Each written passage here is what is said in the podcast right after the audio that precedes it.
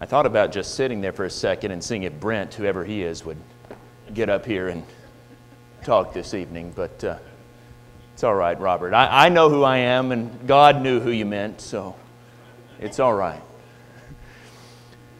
We're continuing to look at our study of the 12 apostles this evening, and we're looking at Matthew tonight.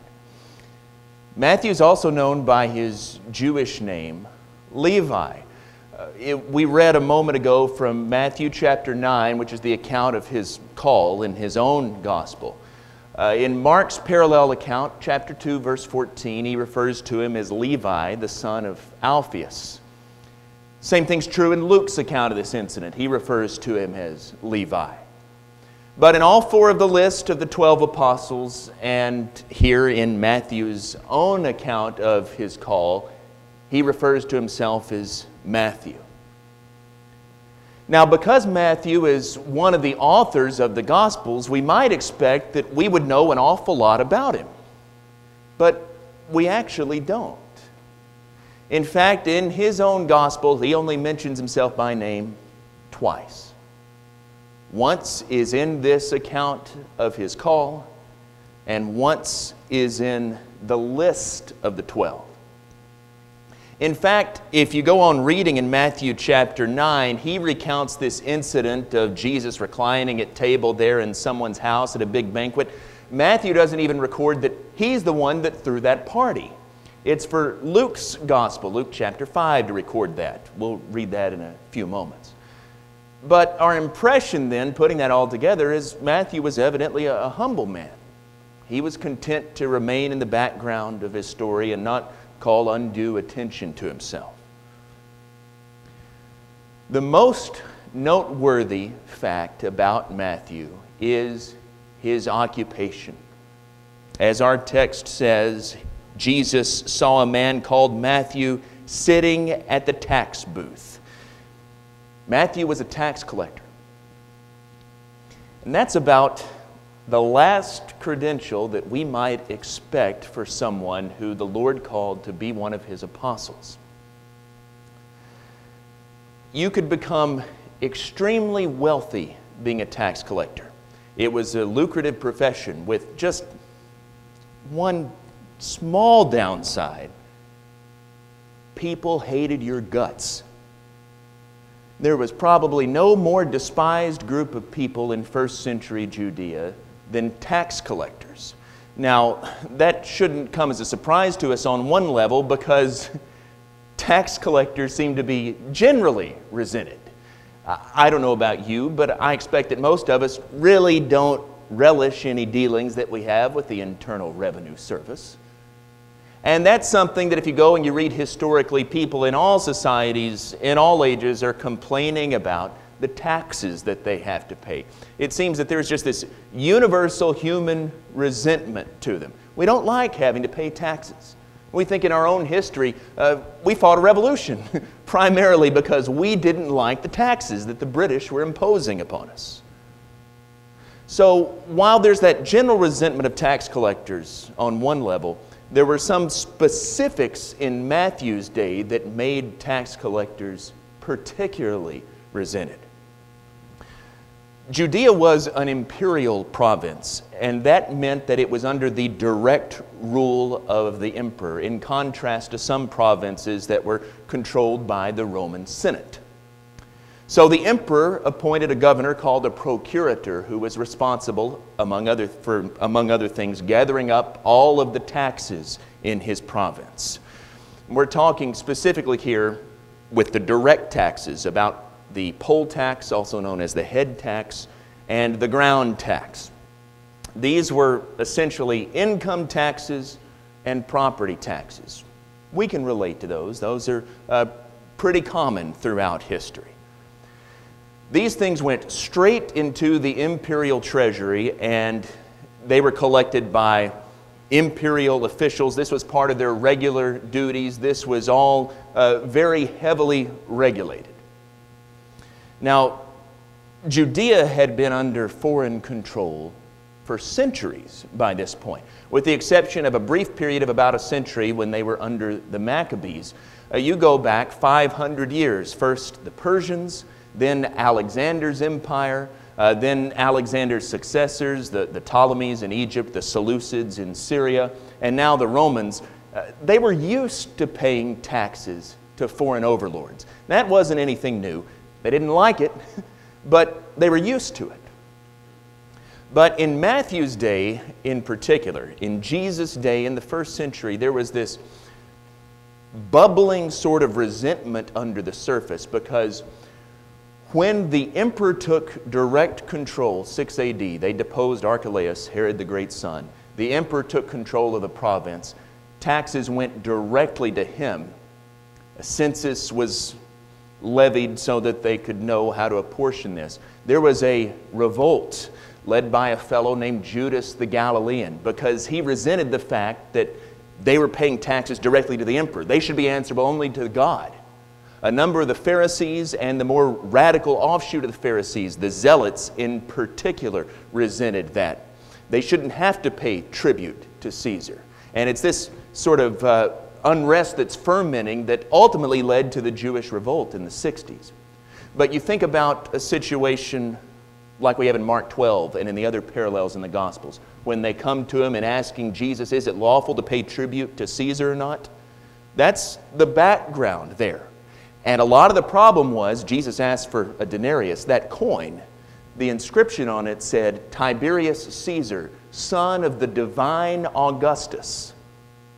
In other words, the objection here wasn't just political, it was religious. This was viewed as idolatry. You're paying something to Caesar, you're paying him tribute as a god. And you can see why some scrupulous, zealous Jews objected to that. So there's the problem with taxes on one level. But beyond those direct official taxes, what they really hated were the tax farmers, the publicans. These were the people who collected the indirect taxes that were levied by the Romans. We're talking here about custom duties on imports and on exports. Uh, they built toll booths at roads and bridges. They taxed basically any sort of trade good that traveled along the road. Uh, they levied taxes on animals, beasts of burden. They even taxed axles on wagons. On and on you could go with this. We don't have any comprehensive list because it was literally limited only by the imagination of the tax collector. Anything that they thought they could get away with, they'd try to tax. This was something that operated outside of the bounds of official Roman law. They constantly harassed people on their journeys. This is a sort of process that's inquisitorial by nature. You're traveling along, and the tax man wants to see your goods so that he can tax them if need be. And then you have to unpack all of your animals, you have to unload your wagons, you have to open up all of your boxes so he can inspect it. Uh, he might even go through your personal correspondence. This is an incredibly invasive thing, and you can see why these people were hated, why there was strong resentment on account of this. All of it was uh, entirely arbitrary, it was tyrannical, and without any official controls over this, whatever the publican could extract, he did. This system was ripe for extortion because the Romans expected you to give them X amount. But you know, once this goes on down the line, if you can get away with getting over X amount, you're going to do it. And you're going to keep it for yourself. So you can see why this system was hated in general. But it goes even further than that when you get down to the lowest level for a fellow like Matthew. The publican proper, the publicanus, was the head tax collector over an entire province. Under him, he would contract out to chief tax collectors, sort of, you know, upper middle management type guys. And these chief tax collectors would then contract out to even lesser people under them who actually went and did the dirty work. You look through the New Testament, and Zacchaeus is one of those chief tax collectors. He's there in his headquarters in Jericho. He has men working under him. Matthew is one of these grunts on the ground, it seems, because he's sitting there at the toll booth, uh, charging people as they go in and out, inspecting their goods. Men like Matthew were particularly hated because he puts a face on this legalized extortion. You might hate the system in general, but this is the guy you see every day. And he's sitting there in the same place in an area where he grew up. He's extorting his friends and his neighbors, people who've known him his whole life, in order to make a living. You can see why they hated him for that. And he collaborated with the oppressors to do it. So, a tax collector, all at the same time, rolled into one. He is a traitor to his nation and to his people. He is a thief. He defrauds people. And he's an apostate. He's betrayed his God in working for the emperor. That was the common perception of men like Matthew. And that's only reinforced by the way Jesus speaks about tax collectors. Several different places, but here are some examples, all of them incidentally from Matthew's gospel. In the Sermon on the Mount, he uses tax collectors to ironically illustrate the low degree of love that people tried to have for one another. You know, he says, You've heard it said that you shall love your neighbor and hate your enemy, but I say to you that you shall love your enemies he says in chapter 5, verse 46 If you love those who love you, what reward do you have? Don't even the tax collectors do the same? Lowest common denominator. Those tax collectors even love their friends. In Matthew chapter 18, when he's talking about how to deal with problems in the church, he says that if your brother sins against you, first you go to him. And if that doesn't work, you take two or three witnesses. And if that doesn't work, you take it before the whole church. And if he refuses to listen even to the church, verse 17, let him be to you as a Gentile and a tax collector. Cast him out, withdraw from him. He's persona non grata, not welcome anymore. In Matthew chapter 11, verse 19, he accepts the rebuke against him.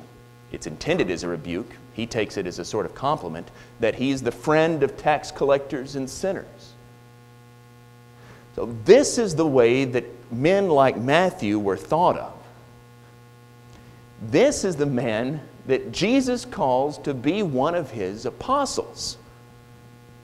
And he dropped everything all at once to follow him. Why? I don't think we're going too far out on a limb to assume that Matthew was a materialist you don't get into that sort of line of work without being one in his day. So, why would he give up this extremely lucrative profession to go and to follow Jesus? I think the best answer we can give is that whatever choices Matthew had made in the past, deep down, he was a Jew who loved Scripture, who loved the Old Testament, and who was empty. There was a void in his life. He was spiritually hungry. He wasn't happy. He was dissatisfied with his life and with the choices that he'd made. We know that he loved the Old Testament because if you read through his gospel, you'll see that he quotes from it 99 times. That's more than all three of the other gospel accounts combined. Matthew knew the Old Testament and realized that he didn't learn this in the synagogue because he was no longer welcome in the synagogue. He must have acquired a great deal of this uh, facility with it through his own personal study. There was this emptiness, this hole in him, and he turned to Scripture to try to fill that hole. And then one day, Jesus presented something that seemed to fulfill what he read about in Scripture. Now, I don't think we should assume that this is his first encounter with Jesus. Uh, we've seen this with several of the apostles that they follow him, they come to know him, they follow him on an intermittent basis, haphazardly when they can. And then he goes and finally calls him to leave everything and follow him full time. And then, as Luke puts it even later, out of those who were following him full time, his disciples, he called some, 12 of them, to be his apostles. So Matthew perhaps was already following him on an intermittent basis. Even if that's not true, at the very least, I think we can imagine that he had heard about Jesus. Sitting at that toll booth every day, he would get a lot of news. He'd heard about this man and the miracles that he'd performed, the things that he taught, the claims that he made about himself. And as I said, I think it's even more likely that he'd probably heard Jesus for himself. And so when Jesus came and said, Follow me, that was it. He dropped everything, he left that life behind, and he began to follow Jesus. And the very first thing that he does is he throws a party and invites everyone he knows. And that tells us right there that Matthew was a, a well to do man because he had the resources to throw a banquet like this. But the types of people who he invites, well, I mean, Matthew wasn't accepted in polite society. So he couldn't invite socially acceptable people. He could only invite a bunch of ne'er do wells like himself. Now, naturally, that scandalizes the Pharisees. You know, what, what sort of rabbi would go and associate with riffraff like that? Jesus answers that question and he explains why he called a man like Matthew in the first place. This is from Luke's account, Luke chapter 5, verse 29. Levi made him a great feast in this house, and there was a large company of tax collectors and others reclining at table with them. And the Pharisees and their scribes grumbled at his disciples, saying, Why do you eat and drink with tax collectors and sinners?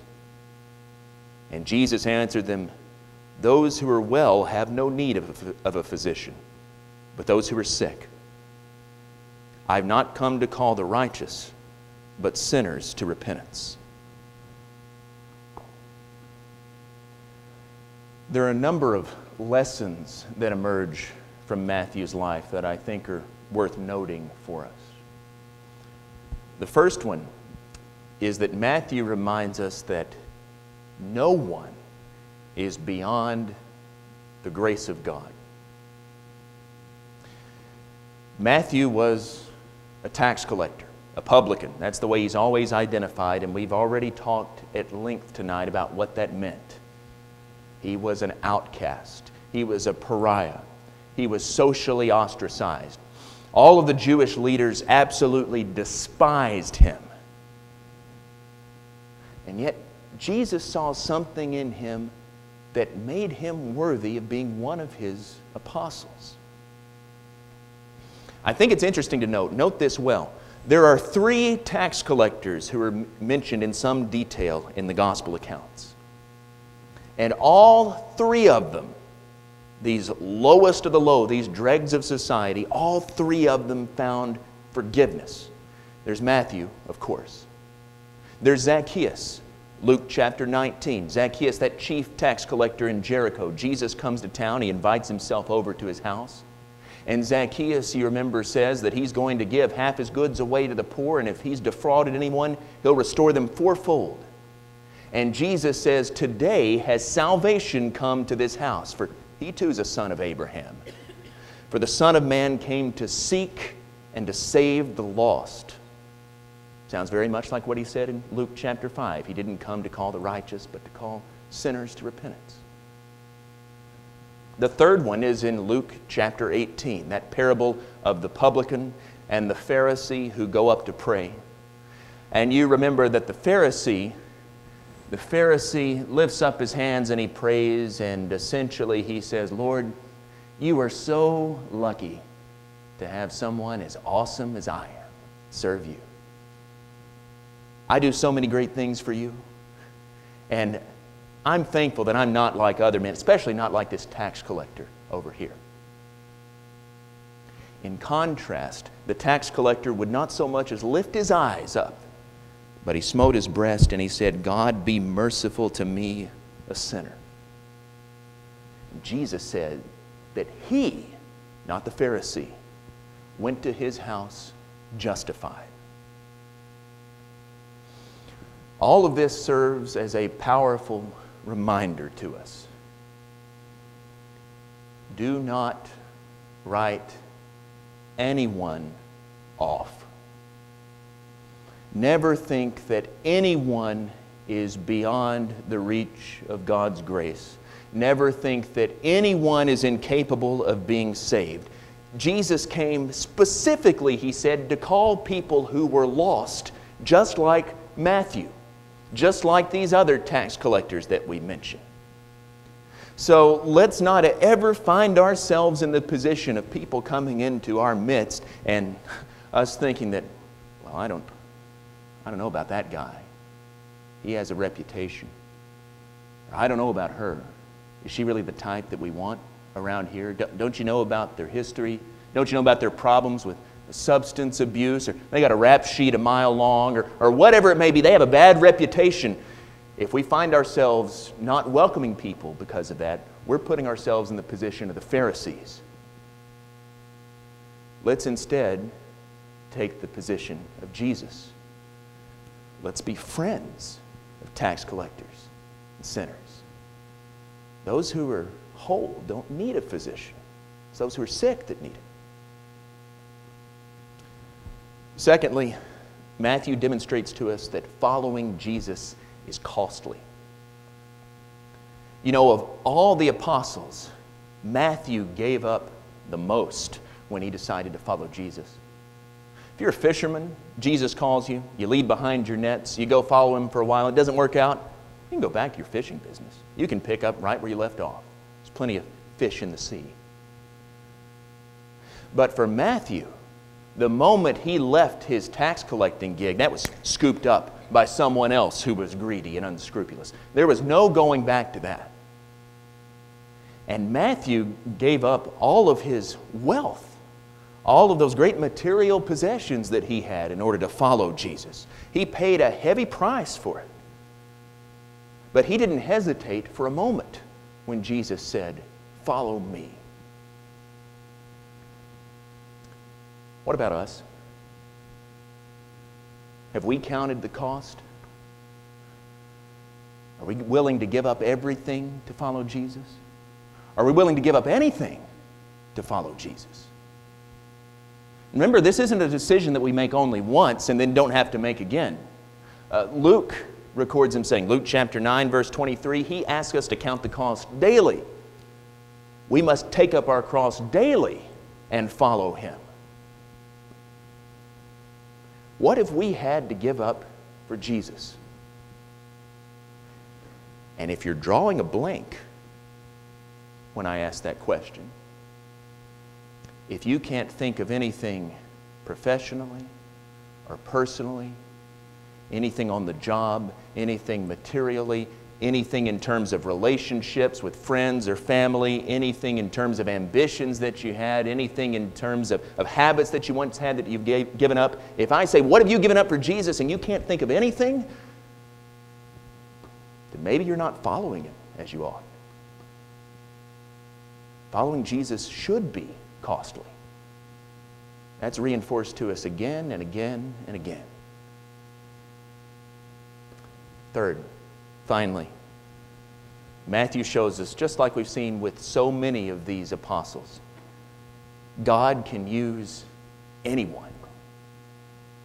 You know, when Matthew left his job behind, I suppose all he had as a tax collector were his skills for record keeping and maybe a pen that he took with him, I don't know. But see, Jesus could take those skills that he had and employ Matthew to keep a record of what Jesus did during his life. Now, I can't say for sure, but I think there's at least good reason to speculate that uh, Matthew's abilities came in handy in writing his gospel. His gospel account is the fruit of that record keeping ability that he had.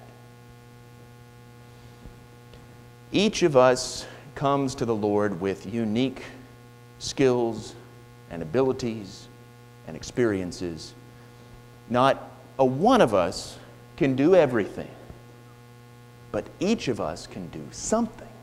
We can all offer our particular talents and abilities up to Him to serve Him in some way, and God can use whatever we have in the service of His kingdom if we let Him, if we allow Him to work in and through us.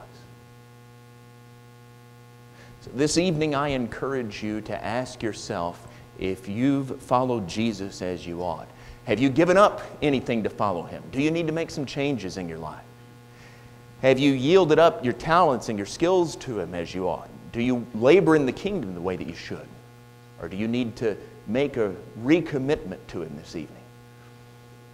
If we can help you in any way, you have the opportunity to make your need known now while we stand and while we sing.